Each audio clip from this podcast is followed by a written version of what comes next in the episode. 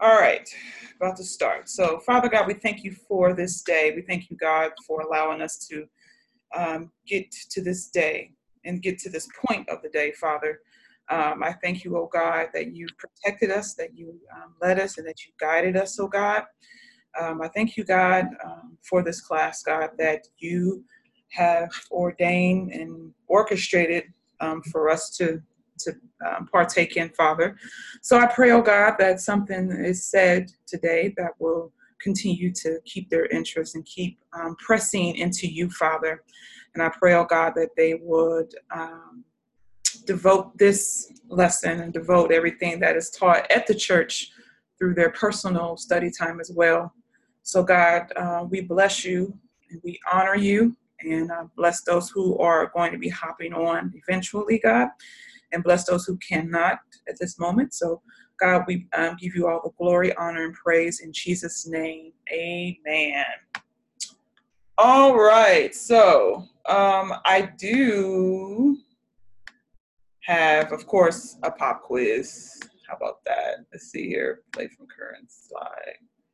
So, I want you all to expect every week a pop quiz. So, it won't be a surprise to you all. So, um, let me go to my screen.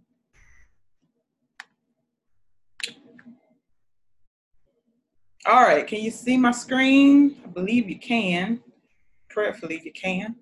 Um, so this is from lesson two. Okay, so this is the the first question is and anybody can say the answers if you know them. So, what does it mean when God's revelation is progressive? We talked about that last week. So, what do you all think, or what what's the answer to that one? That He reveals more and more to us over time. Yes, good. Over time. Yep, He reveals about himself over time. That's good. Um, so, what does dispensation mean?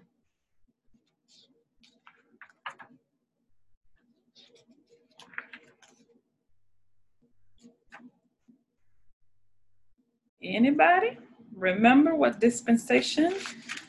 Hi, April. See you logged in. Write you down. Um, so, dispensation is an economy of time. So it's a time where God holds the people um, accountable to the amount of revelation that He reveals. So that's that's dispensation. Do you all know what dispensation we live in now? Grace. And under grace, we're under grace. That's right. Hi, Ronise. I see you logged in. Write you down. We are under grace. Uh, what is inspiration? According to the definition that I gave you all in it last week. What is inspiration?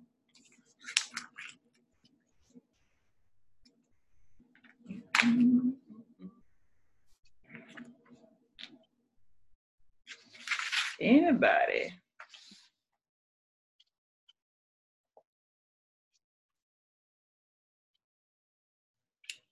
Ooh, thanks. It's quiet out there. So, inspiration is God's thoughts through human language. So, when God inspired, say, John to write, that is inspiration. He's getting the message straight from heaven, and it is being uh, written in human language. So, that's inspiration. And what is illumination? You guys should know this. We use this all the time at the center. Teacher, I would like to request uh, some multiple choice questions on the platform. Not in my class. No multiple choice. ah, what is illumination?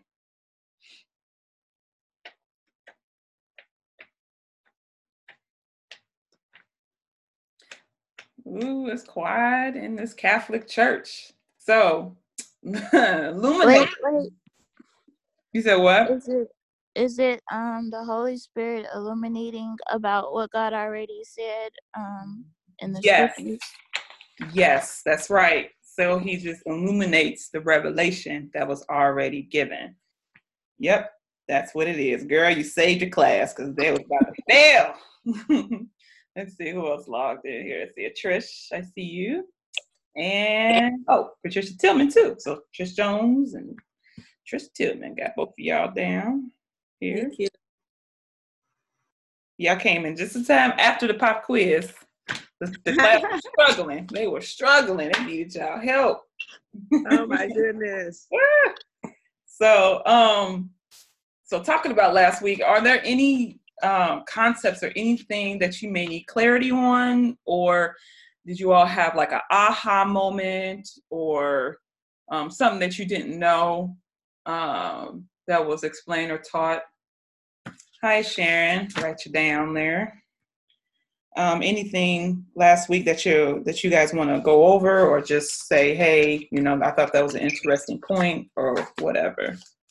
Anybody want to share?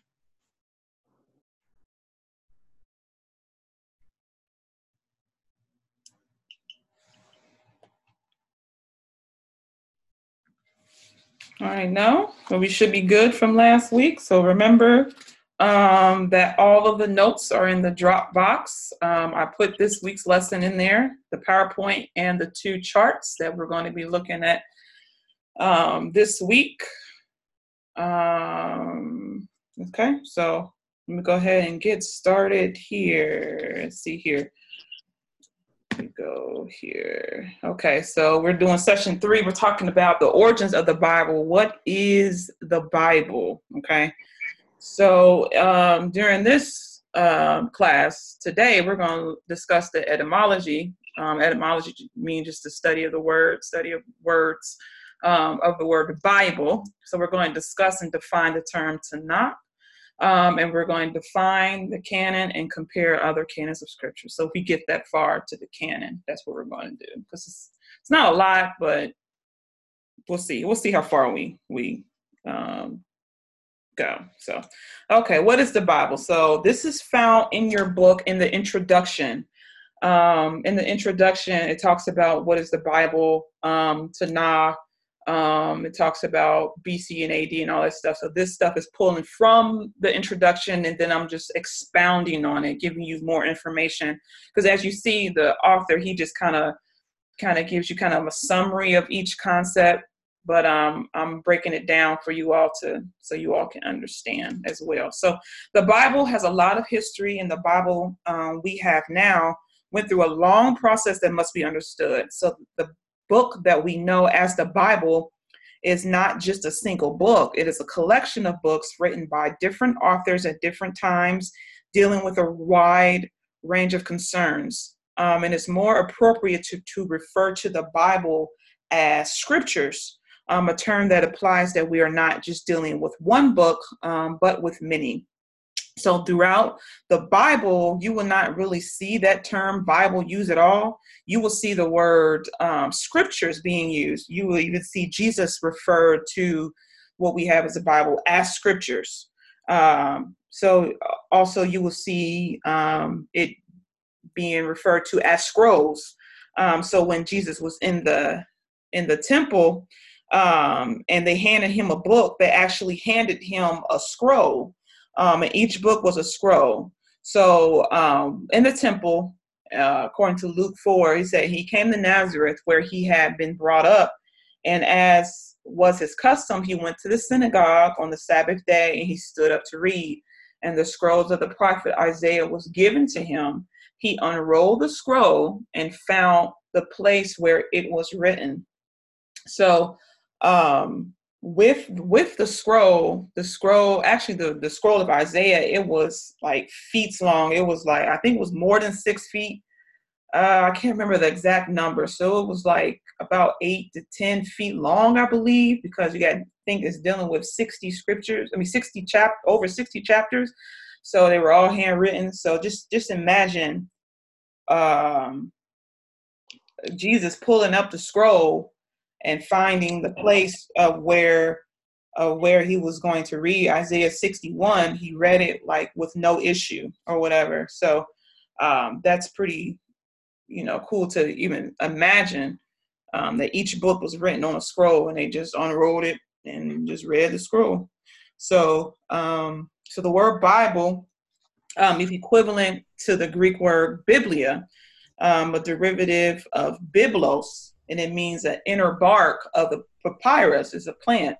Um, so um, the the word biblos mean, originally means books, but so what they had, what they did was they took the what they did they took the papyrus plant, let it dry, and they wrote on it. So this is what the word Bible came from. It was practiced by um, Egyptians. So this is kind of what the papyrus plant looks like.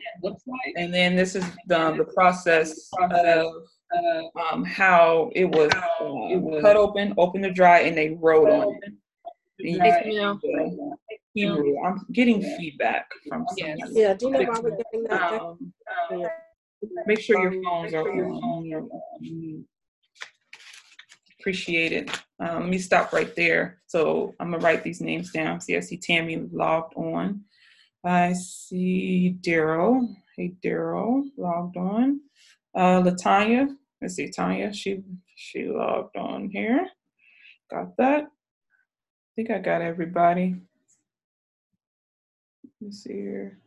Yeah, looks like I got everybody. Okay, cool.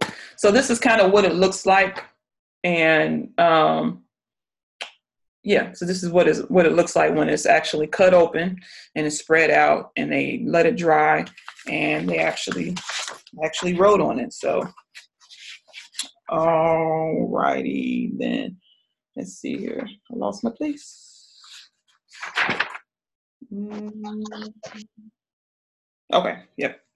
So, um, yeah, okay. So the word Bible, I did that. So the Bible, the word Bible um, is plural, like I said. So it's not a singular word, it's actually a plural word, word, word and it means scriptures. Um, so the first time you see kind of the word Biblia, it's not it's not really meaning Bible. You see that word um, in the it's called the Septuagint version. And later on during this course, I'm gonna talk about what is the Septuagint, but this I'll give you a brief definition. The Septuagint is the Greek translation of the Old Testament scripture. So, um, for instance, uh, it was the papyrus roll that John saw in his vision of heaven um, Revelation 5 1, which contained so much writing that the outside was covered with it as well um, as the inside. So when it was rolled up, it was secured with seven seals. So that's their word, uh, the scroll here. Let me see here. Nope, I didn't put the scripture, but you can find it in Revelation um, 5 and 1.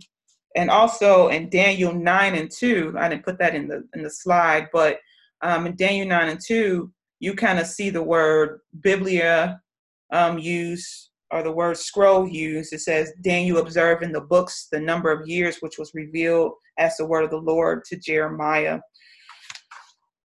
Okay, so um, I already said that the New Testament is filled with the Greek term, see, biblos and its derivative. However, none of the uses biblos was easily translated as Bible. So instead, the Greek was always interpreted as scripture. Um, so the books mentioned um, in the Bible, especially in the New Testament, were rolls of papyrus. Okay, so in our Protestant Bible, so the word um, Protestant it, it, means it just means Christian. Um, is a Protestant is a Christian is, is a Christian who belongs to one of the many branches of Christianity. So I'm going to use the word Protestant when it comes to our Bible, the book that we have, the 66 books of the Bible. It's called a Protestant Bible you're going to learn why in a few minutes why it's called um, the Protestant Bible. But the book we have is not really called the Bible, it is really an English translation of the Bible. So the original Bible was written in only in three languages. It was written in Greek. The New Testament was written in Greek. The Old Testament was written in Hebrew and um, there is about 2% of the Bible that was written in Aramaic, and that is the book of Daniel and the book of Esther. And the reason why Daniel and Esther was written in Aramaic, it was the time when they were under Babylonian captivity. So the prominent language at that time was Aramaic. So that's why Daniel and Esther were written in Aramaic. So it's only 2% Aramaic, 98% Greek and Hebrew in the Bible. Any questions so far before I continue?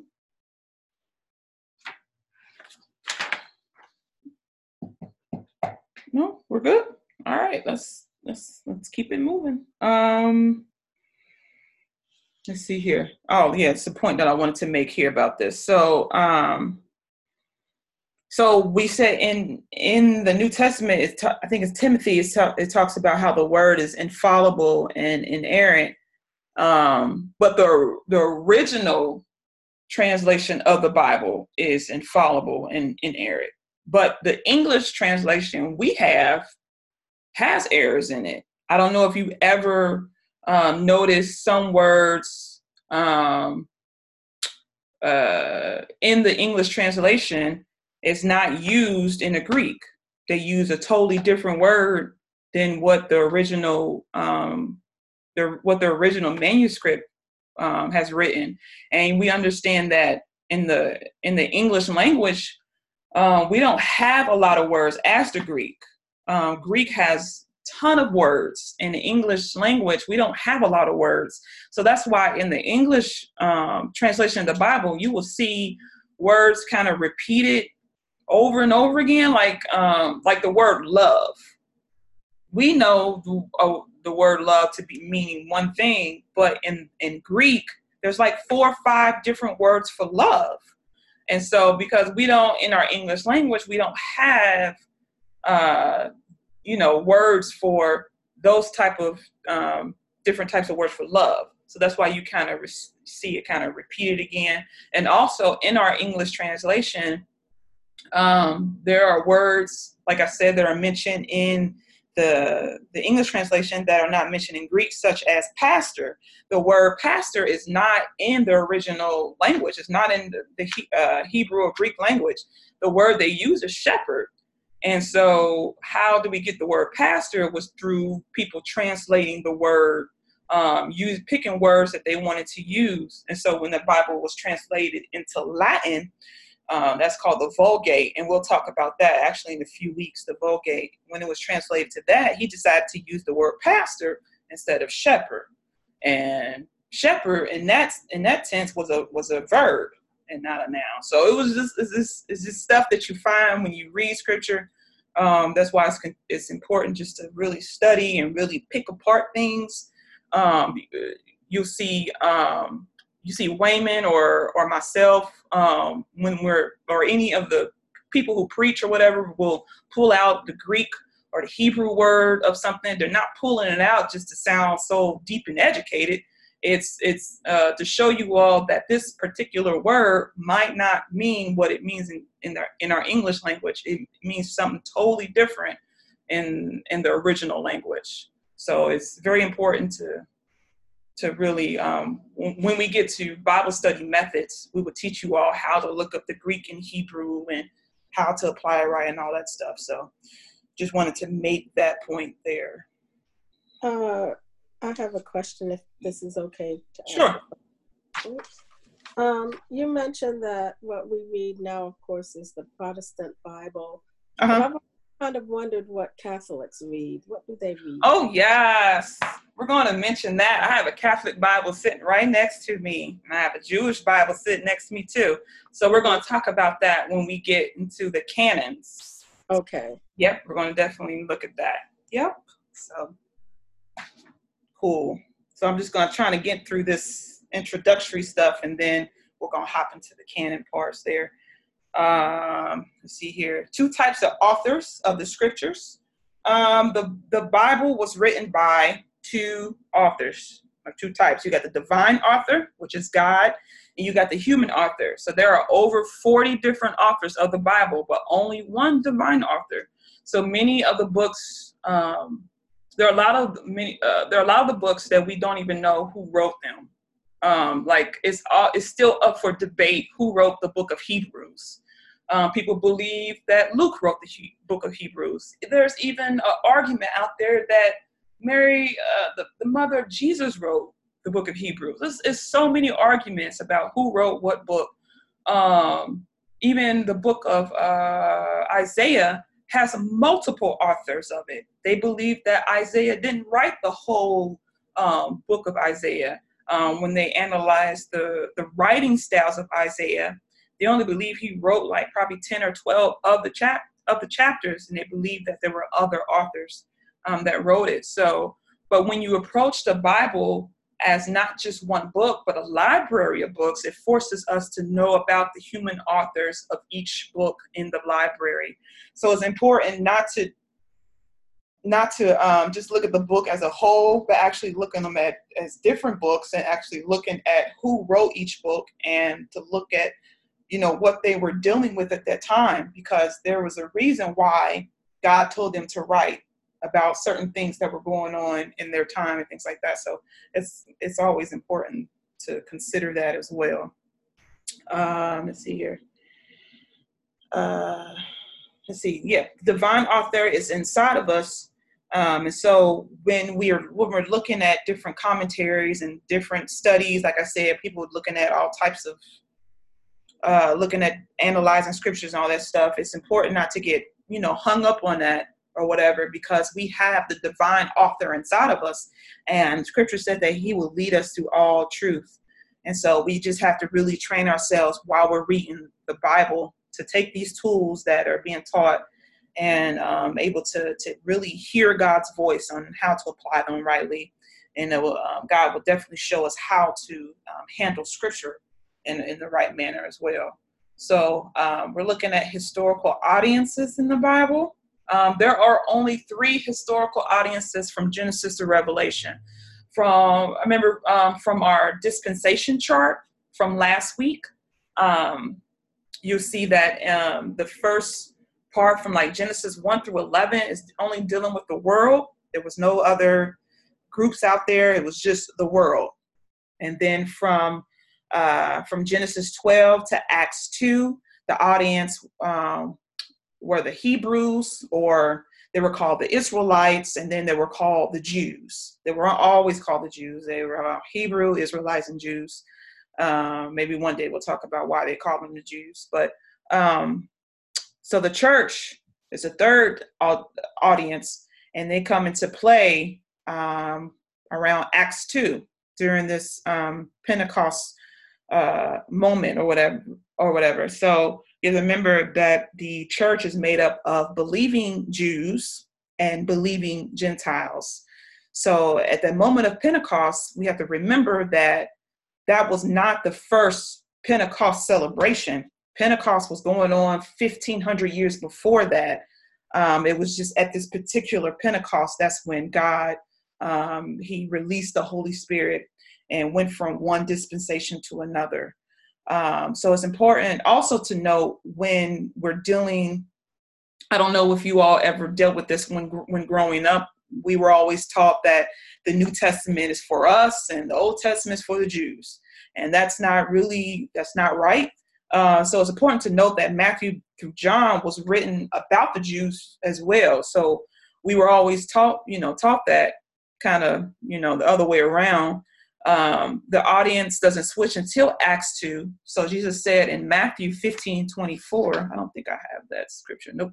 15 24 says that, but he answered and said, I was only sent to the lost sheep of the house of Israel. So we as a church has taken a lot of Jesus' teachings and, and tried to apply it to the church without rightly handling the word of God. There are some principles that Jesus did teach that can apply to the church, but there are some other principles that he taught that was strictly just for the Jews. Um, so we must be careful um, when the Bible is saying something just for the Jews, and then we have to understand when um, that principle that he's teaching can be applied to the church too. Okay, just wanted to throw that out there. Okay, so how the how um, was the Bible developed, or how the Bible was developed? Um, the scriptures have come to us over a process. Um, God first spoke and revealed His word around a, around Abraham's time. Um, the first way that um, scripture scripture was um, transmitted was through oral tradition. um, from about 1800 BC to 1445 BC. Um, there were there were no written scripture. Everything was communicated through oral tradition. And I don't know if you ever in elementary school ever played the game of telephone. When you're uh, playing the game telephone, you know, going from person to person, that message can be um, changed or some information can be lost or, or whatnot. But in the first um, 400 years, from 1800 to 1445, a lot of what God was doing and what He was saying was transmitted through oral tradition. Um, so let's see here, who put the the the revelation? Who put what God was saying into writing? It was Moses. Um, after they left Egypt in the wilderness at Sinai through the um, 40 year period. So God's word was first um, through oral tradition, through writings, and through editing. Okay, so this is right here, the, the slide that you see here, this is the process that kind of made the Old Testament authoritative. So these are the three three things when scholars or scribes are looking at Old Testament scripture, they look for these certain things. So anytime in scripture when God says when God says right, um, it instantly became authoritative.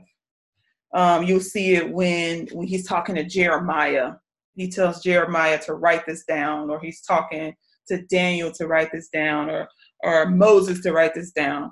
When when they when they wrote that, it says, and God said to write this, that instantly became authoritative. So through tradition, so when God called Samuel to be a priest, prophet, and a judge, and the faith community accepted it. So whatever God said to Samuel was authoritative. So whatever in that time of whoever the prophet was, if they said thus said the lord blase blase it it was instantly um, authoritative. And lastly is through technical. So throughout the editing phase from ezra to jesus time they were called the scribes. And so they were professional doctors of scriptures and were in the process of making scripture um, authoritative. So let's see here. Yep Okay, so I'll show you this chart here. Um, what I was talking about oral tradition and writing. Um, as you see, um, oral tradition, it goes through actually throughout time. And then um, a lot of the writing, it started at 1445 and, and it stopped around uh, about 100 BC. That was the last book that was written, was Revela- Revelation at 100 BC. And then through that time, there was a lot of editing as well of the Bible. Um, so, how um, the Bible was put together, it was God who decided what books belonged in the biblical canon. Um, a book of scriptures um, belonged, like I said, in the canon from the moment God inspired its writing. It was a simply a matter of God convincing his human authors which books should be included in the Bible. So the ento- entire Old and New Testament were not canonized together, um, each testament went through their own unique process. Okay, so I think next week we're going to talk about how the Old Testament was put together, and then the following week we're going to talk about how the New Testament was put together. Um, okay, yeah. So, uh, any questions about that process so far? Um, scripture was communicated through oral tradition, and then it was finally in writing. Actually, the first, the first um, scripture that was ever written in the Bible was not just by Moses, but it was actually by God. Remember on Mount Sinai, God, he wrote the scriptures first. And then when Moses came from the mountain, he went down, saw them worshiping uh, the golden calf. He got mad and he threw it down. And God told him to get back up here and he told him to write it instead. So the actually the first thing, the first thing that was written in the Bible was by the finger of God, and it was the Ten Commandments, the preamble to the law. So I thought that was a cool fact that God was actually the one that wrote first before before Moses. All right. So I want to ins- insert this real quick, the Catholic Church, real quick, because there are some terms that we're going to be using and I, I want to kind of clarify some some terms real quick. So you will hear me use the word Catholic I don't want you all to to go straight into the the Roman Catholic Church. Actually, the word Catholic means universal church. So technically, um, we are all Catholic. when you really look at the term Catholic, it means universal church. It means the whole or the general church. This is the term they use kind of in in um, after uh, the early church fathers. They used this term a lot. So the word Catholic originally was applied to all Christians because we're a part of the universal church. And I'm gonna use Christians sometimes, but y'all know I don't really use the word Christians, but a lot of the writings, the books that we're looking at, gonna use that term Christian. Um, yeah, I won't get on that horse. Um, so we're all part of the universal church in a way that we are all members of the body of Christ. So the Latin word is Catholicus, and in the Greek word is Catholicos, from the Greek phrase meaning on the whole, according to the whole, or in general. So the word in English, like we know, has a, a different um, variety of uh, meanings. So we know, um, okay, before before we got the um, religion of Catholic, the religion, it was every everybody was under the umbrella. If you were a believer of Christ, if you were saved, you were you were considered under the Catholic Church but they had um, a division um, in the Catholic Church. Um, and so it, it split. So that's how you got the Orthodox Catholic and the Roman Catholic during that split. But um, the, the, the term, when you really look at the term, it means everybody, you know, universal church or whatever. So um, I'm a when I use the term Catholic during during these teachings, I will definitely you know decipher if I'm using the religious Catholic or Roman Catholic or Orthodox Catholic or whatnot. But I just wanted y'all to know that the word Catholic means universal. Okay, so that was my commercial break. So I'm gonna get back on this one. So in your book on page seven, talks about the Tanakh. The K is silent. Um, before. So, like I said, we're going to look at the Jewish Bible. We're going to look at the Catholic Bible. Let me see, if we got time. Yep, 740. So we're doing we're doing really good on time. So we're going to look at our version of the Bible. So the first version of the Bible is the Tanakh. I'm gonna start right here real quick. I'm gonna show you guys. I have. Can you see me? I believe you can. This I have the complete Jewish Bible right here. A friend of mine has gifted this to me, and so in the um, Jewish Bible, you'll see the Tanakh, uh, which is the um, basically the Old Testament. And in this book too, you find the New Testament, which is called a Brit, the Brit Hadashah. Um, in the uh, New Testament, we're going to look at the different um, books they have over what we what we don't have. So we're going to look at that chart as well. So the Tanakh uh, let's see if I did it right. There we go. The Jewish Bible, um, known as the Hebrew Bible, is often referred simply to as a Tanakh. It's a word of made up of the initial letters of the Hebrew names of its three principal parts. So the first part of the book is the Law. We got the first five books of the Bible, and then the Nevi'im, the prophets, and then the Ketuvim, which are which are the writings. So this is what makes up the Tanakh. Okay, so in in Hebrews they don't have vowels, so you will see it written out as T and K like that Tanakh, and it's pronounced Tanakh, and the K is silent. Um, I wanted to say something else about Tanakh before I said that. Let's see here.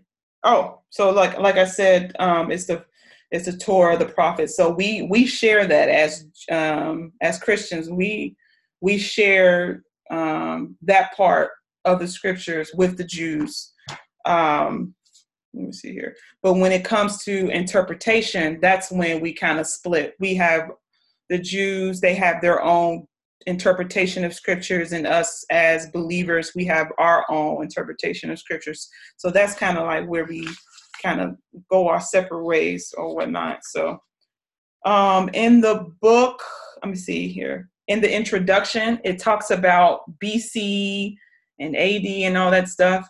I wanted to break this down real quick to you all um, as far as how the time system works. worked. Be real quick. So sometimes in commentaries, you will see these terms used like BCE or CE. Uh, BCE means before the common era, and CE means common era. So you will see these two um, terms um, used by non believers of Christ. They don't like saying before Christ or in the year of our Lord. They don't like using that. So they came up with BCE and CE. So we will use, because we believe in Christ, we use before Christ and uh, BC and AD is Anno Domini in the year of our Lord. So it doesn't mean after death. Everybody, you know, uh, while growing up, I was told it meant after death, but it doesn't mean after death. Actually, it means in the year of our Lord, Anno Domini. So that's Latin. So uh, here's the canons, different canon of scriptures. So a canon um, is authoritative list of scriptures um, by a faith community, meaning that um, a group of people, trusted individuals, sat down, looked through all these books, books of, uh, of scriptures, or sit down and looked at scriptures and decided which scriptures will fit their faith community. Okay, um, so scriptures are the word of God.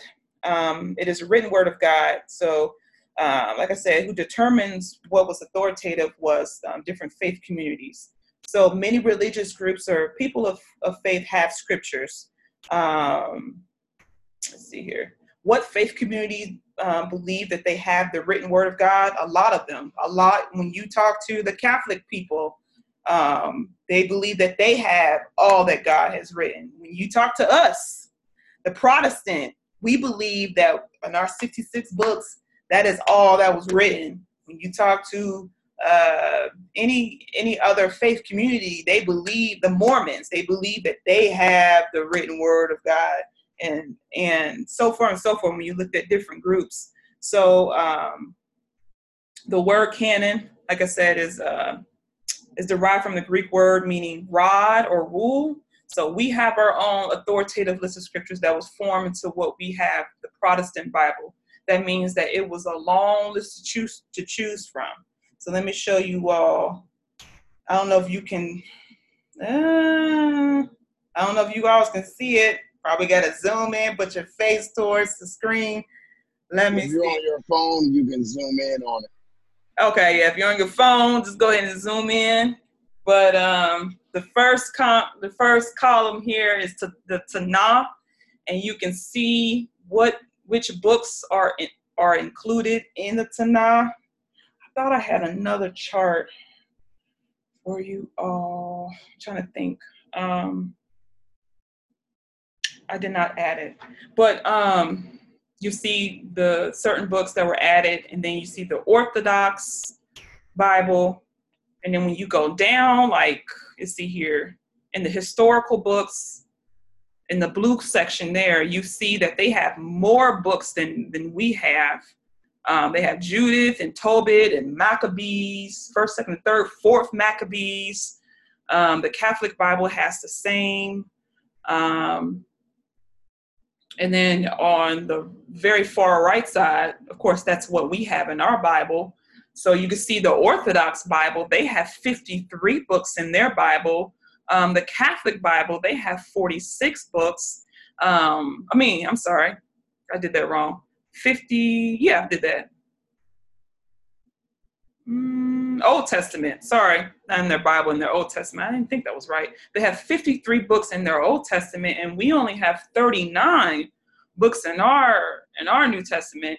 And the cool fact is that um, in the world, okay, let me get this facts right. So in the world, there are there there are over 40,000 denominations under Christianity.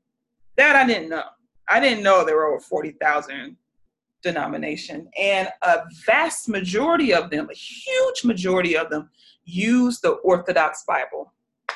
You would think they'll use the Protestant Bible, but we use. Well, I guess America in America we use Protestant Bible, but in a lot of places around the world they use the Orthodox Bible. Um, let's see here. Okay, yeah. Um, when looking at the the yellow part, the wisdom books, um, you know, we have just the Songs of Solomon. There's actually a book called The Wisdom of Solomon too. So that's kind of cool to see. And uh, let's see here. So you all can see in different areas um, what we have and what what they have and what we're we're missing and all that stuff. Um, and so we're going to talk. Actually, next week we're going to really talk about these certain books that that are we think are missing um, in our Bible or whatnot. Um, let me see. Let me stop here real quick. Stop sharing here. I have. Let's see.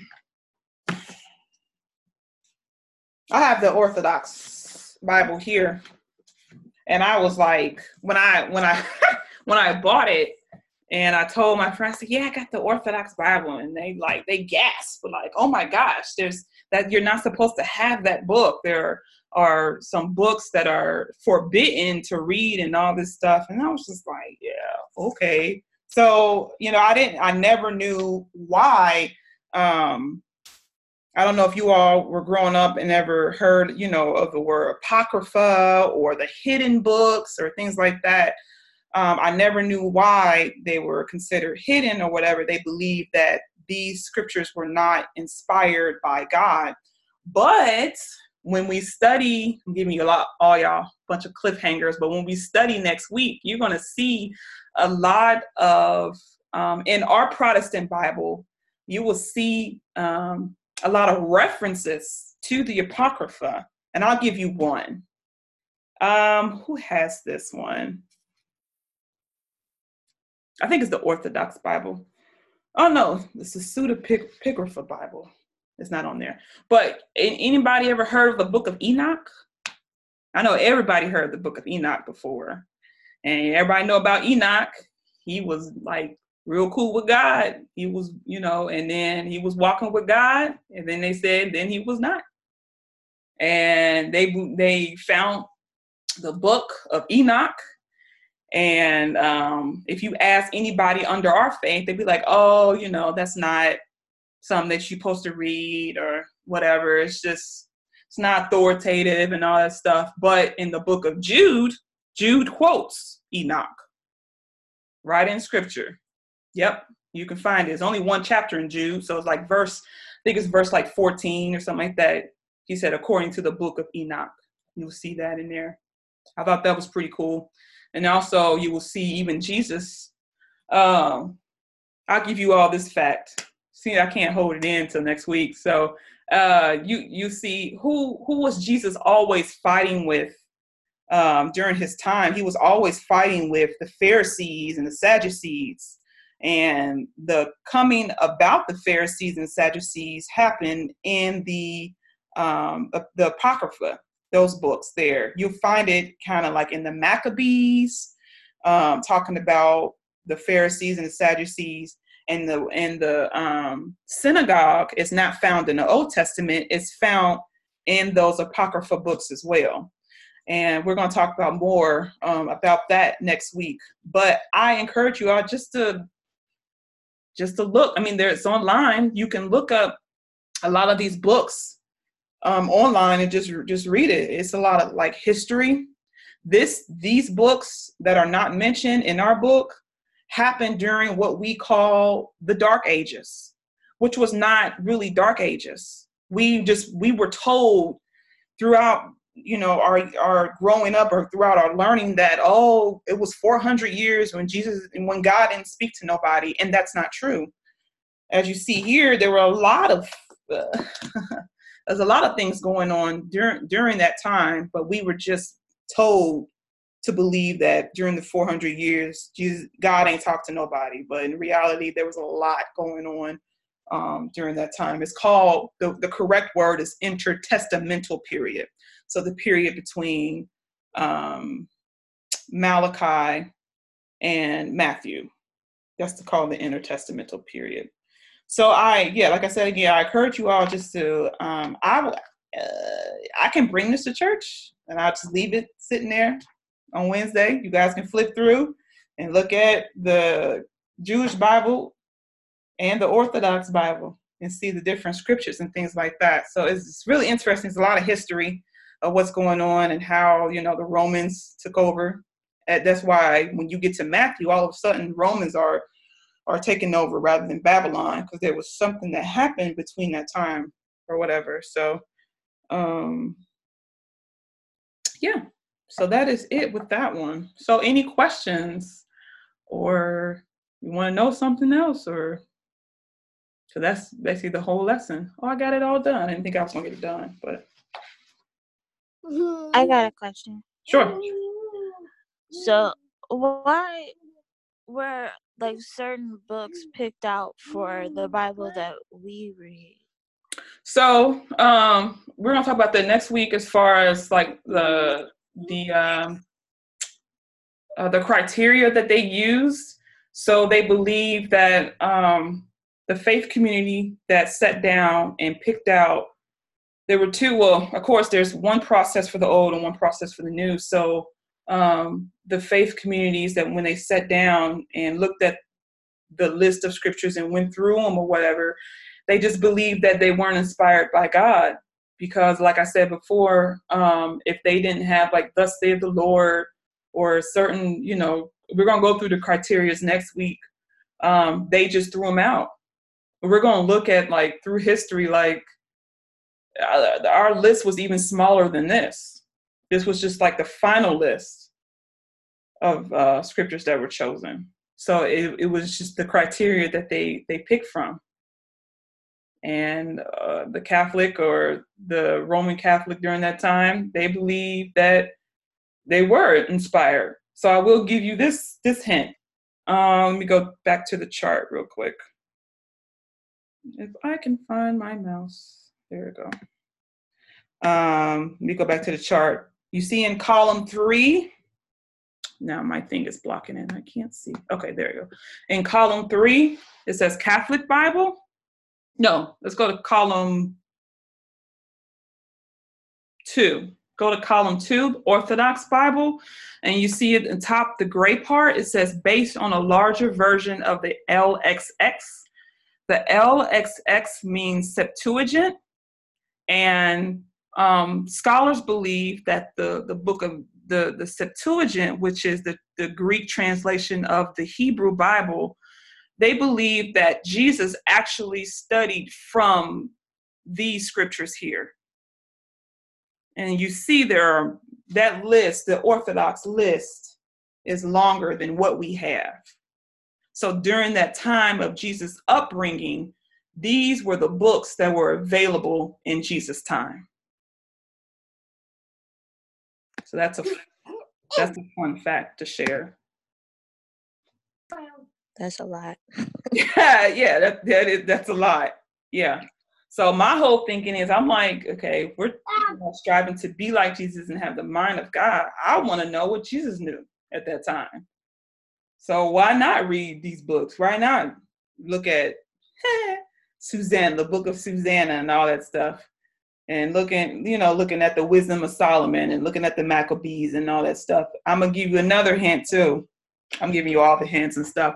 So in the in in the book of Maccabees, um, there was a festival that Jesus actually went to in the book of John. I don't think I have that one in my today's notes. I have that in my next week notes. Um, he went to a festival in the book of um, John and it's called the Feast of Dedication. And I want you all to guess what, what it is today. The Feast of Dedication took place on December 25th. What holiday am I talking about? And it lasted for seven days. Wow. Hanukkah. Um, Say that again.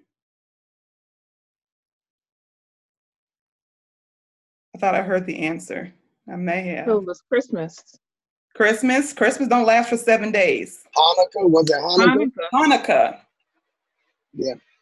You'll find the origins of Hanukkah in the book of Maccabees, and Jesus participated in the Feast of Dedication. Hmm. You ain't gonna find that in your New Testament book. But only that reference in the book of John. I'm gonna give you all the scripture. I don't have my this week's lesson with me. I don't know what I just did with it. Um, but um, next week's lesson, I don't have that, but it's like John 10 something um, that you see like, and after the Feast of Dedication or something like that, Jesus went to the Feast of Dedication. Uh, hold on, let me see if I can find it. What did I just hit? I have my this week's notes up. Let's see. Dedication. It was, you see, you can find it First Maccabees 4 and 59. And then you can find it in John chapter, I mean, John chapter 10, verse 22. You see God, you see Jesus going to the Feast of Dedication. And it's only mentioned in Maccabees. So it's just like, there it is.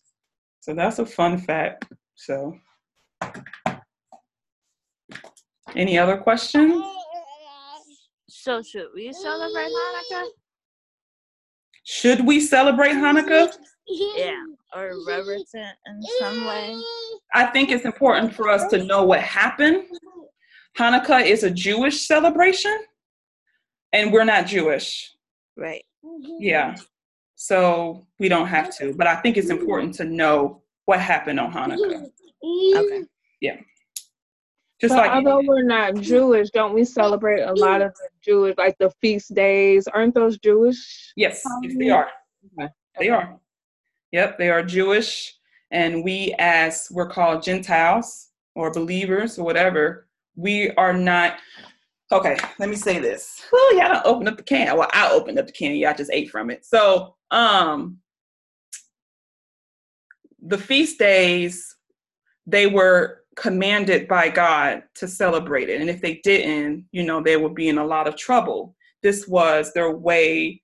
Um, you know, obedience to the law and things like that is their way of salvation. So if you obey the law, that means you were saved. This is their this is the God's plan of salvation. So under law, if you obey the law, you are automatically saved. So now when you're in our times, if you don't follow um, the festivals, it doesn't mean that you're not saved. Like it's it's you don't celebrate it unto salvation in the Bible days, they celebrated unto salvation because that's what God was telling them to do. That's not our criteria. Believing in Jesus Christ is our criteria for salvation. So you can observe them if you want to, but it, if you don't, no biggie. You know what I'm saying? I hope, I hope y'all get what I'm trying to say. Like it's not unto salvation like it was for the Jews. Like It I ain't gonna determine my my. It ain't gonna determine my eternity. Right. It's not going to determine your eternity. Like I celebrate them. There's a church that I went to before, Zion Global. They celebrate them or whatever, but it's not unto salvation. It's just our history or whatnot. So, yeah. And it's like what we were talking about in the pop quiz, the dispensation of law Yep. Yes. versus the dispensation of Yep. grace. That was their criteria at the time that they had to celebrate it. They had to meet God at a certain place um, throughout the year. There were four feast days in the spring and three in the fall, and they had to be at all of them. Um, so we don't like like like Tracy said. Now that that criteria, that dispensation has changed, and we're not required to do that. What? It's a good question. Great questions. Great questions. So, anything else? I, I mean, I'm just thinking about Paul in Romans. Yeah. You know, pointing out how extremely difficult it was to follow the law, Mm-hmm. and nobody could do it. Right. So there's no point in trying to take on more rules and regulations and acting like that's part of your salvation. Right. Right. What what we've been learning. Yeah. Yeah. And they, they couldn't understand that. They could not understand that. You have to remember that they were kind of coming from one disp- dispensation to another. So they were kind of in that middle point of um, believing that salvation was obedience of law coming into now salvation is believing in Jesus Christ. They just could not, they couldn't get that. They could not get that. So yeah, it, the law was is impossible. I mean, it was 623 laws that they had to follow. And yeah, and that that reminds me. I was going to say a point, and now that I thought about the law, because uh, nowadays we try to take certain parts of the law and try to apply it to our lives, and try to tell people that you know they can't wear tattoos and all this stuff because it says in the law. And it's just like, that's the wrong, you don't want to use that scripture. You want to use another scripture mentioned in the New Testament where it says, you know, don't defile your, your, your temple or whatever. So they would try to use Old Testament law to try to defend a New Testament, you know, all that stuff. So it's just, yeah, we're not under the law. We never was under the law. Jews were. We're, we're not Jew. we're Gentiles. So Amen. That's stress. is off. Flat out. Their Flat problem, out. not mine. Right. We're not Jewish, so we're we were never under the law. Never. So anything else? I can't wait till we get to next week because I'm like my mind is running. Like, yeah. But yeah, next week we're gonna talk about um the New Testament. And as you see, like with our book, it talks about kind of general statements, and then I just kind of take some of the concepts and I just kind of elaborate on them a little bit more. So um, I think in the, the first chapter talks about canon or whatnot. Um, so go ahead and read, finish reading. Uh, if you haven't started chapter one, just read chapter one. Uh, I'm talking about the Old Testament. Um, I think it goes into the New Testament, but we're not going to hit New Testament next week. We're just going to deal with Old Testament by itself. And then we're going to, the following week, we're going to look at the Old Testament. Because I'm going to give you more information than, than what the book is giving you. So, any other questions or concerns? I want to make sure I had all the books. Um, I thought, let's see here. I thought I had so I think when when Daryl asked a question last week about resources and all that stuff, I thought I had um, a chronological, but I actually I have the archaeological Bible, and this um, will help you um, dealing with a lot of the history, kind of the prehistory, and dealing with different tribes and all that stuff that's out there that the Bible just doesn't explain. And like I said last week, like the Bible is solely um, written for God's plan of salvation. So it's not it's not the end all of history. So this is a really good Bible to use as well. That's heavy. Um, and of course the chronological Bible as well. I thought I had it. Now I'm about to go buy it. I thought I had one. Um, yeah. So anything else? We're good. We're still alive. I see everybody still there. So amen, saints. Amen, lights. So, all right. So remember, you can pull these documents, these charts, especially the one uh, with the canons of scripture. That's in the Dropbox, and all the PowerPoints is in the Dropbox. Um, you can watch the replays on the site, the link that I give on the family page and all that stuff. So um, if you ever have any questions about anything during your research or studying, you can always hit me up.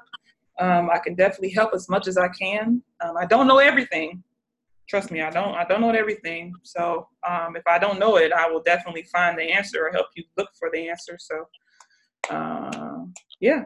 So this is all about being a disciple, learning about God's word, and getting back to the mind of God. That's what it's all about. So, all right. So I will. If you don't have a book, we have copies at the church too. Because I brought. Uh, I think we sold our last one. Well, I um Sunday I dropped a UPS package in the church, so okay. there's like six or seven, I think, or something. They're there. Yeah, yeah They're I left them on the counter or whatnot. So that's extra six or seven. So if you don't have them, you get it from Elder Tracy for five bucks. So it's a really easy read. It's about 75 pages, 80 pages. I read it on the plane. So it's it's really good. And I keep on reading it too. So it's a really easy read. So all right, so let us pray out. Um, Father God, uh, we thank you for this day. Thank you, God, for this um, this moment that we're able to share um, your word and share um, the process of how the word became your word. And because of the the um, trials that it went through and all the pulling out and taking in and things are hidden, um, so we suppose, and um, things are not revealed to us. God, I, I respect your word even more. I honor your word even more, um, God, for what it is, God. And I pray, God, that when we read scripture, that you will continue to allow the spirit of truth to reveal to us the truth that we need to know, God. So I thank you, oh God, for just allowing us to partake into your truth, God, to partake in knowing your mind, God. Um, for it's not easy. It is definitely work, um, but it's work that I pray that we're all desired to go through. Um, God, give us the grace, give us the faith, and give us the strength to continue to study.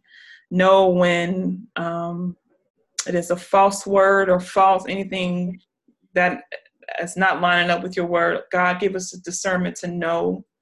God, um, help us in our studies and just allow the spirit of truth just to continue to speak inside of us. Um, bless those, God, who are online and who didn't make it. I pray, oh God, that they will make it next time. And so bless us as we're going to our destinations or are we at home, God? And God, we give you all the praise, glory, and honor for who you are. In Jesus' name, amen. Amen. All right, I'll see you guys. Amen. God bless you, love. Thanks. See Bless you you. See you.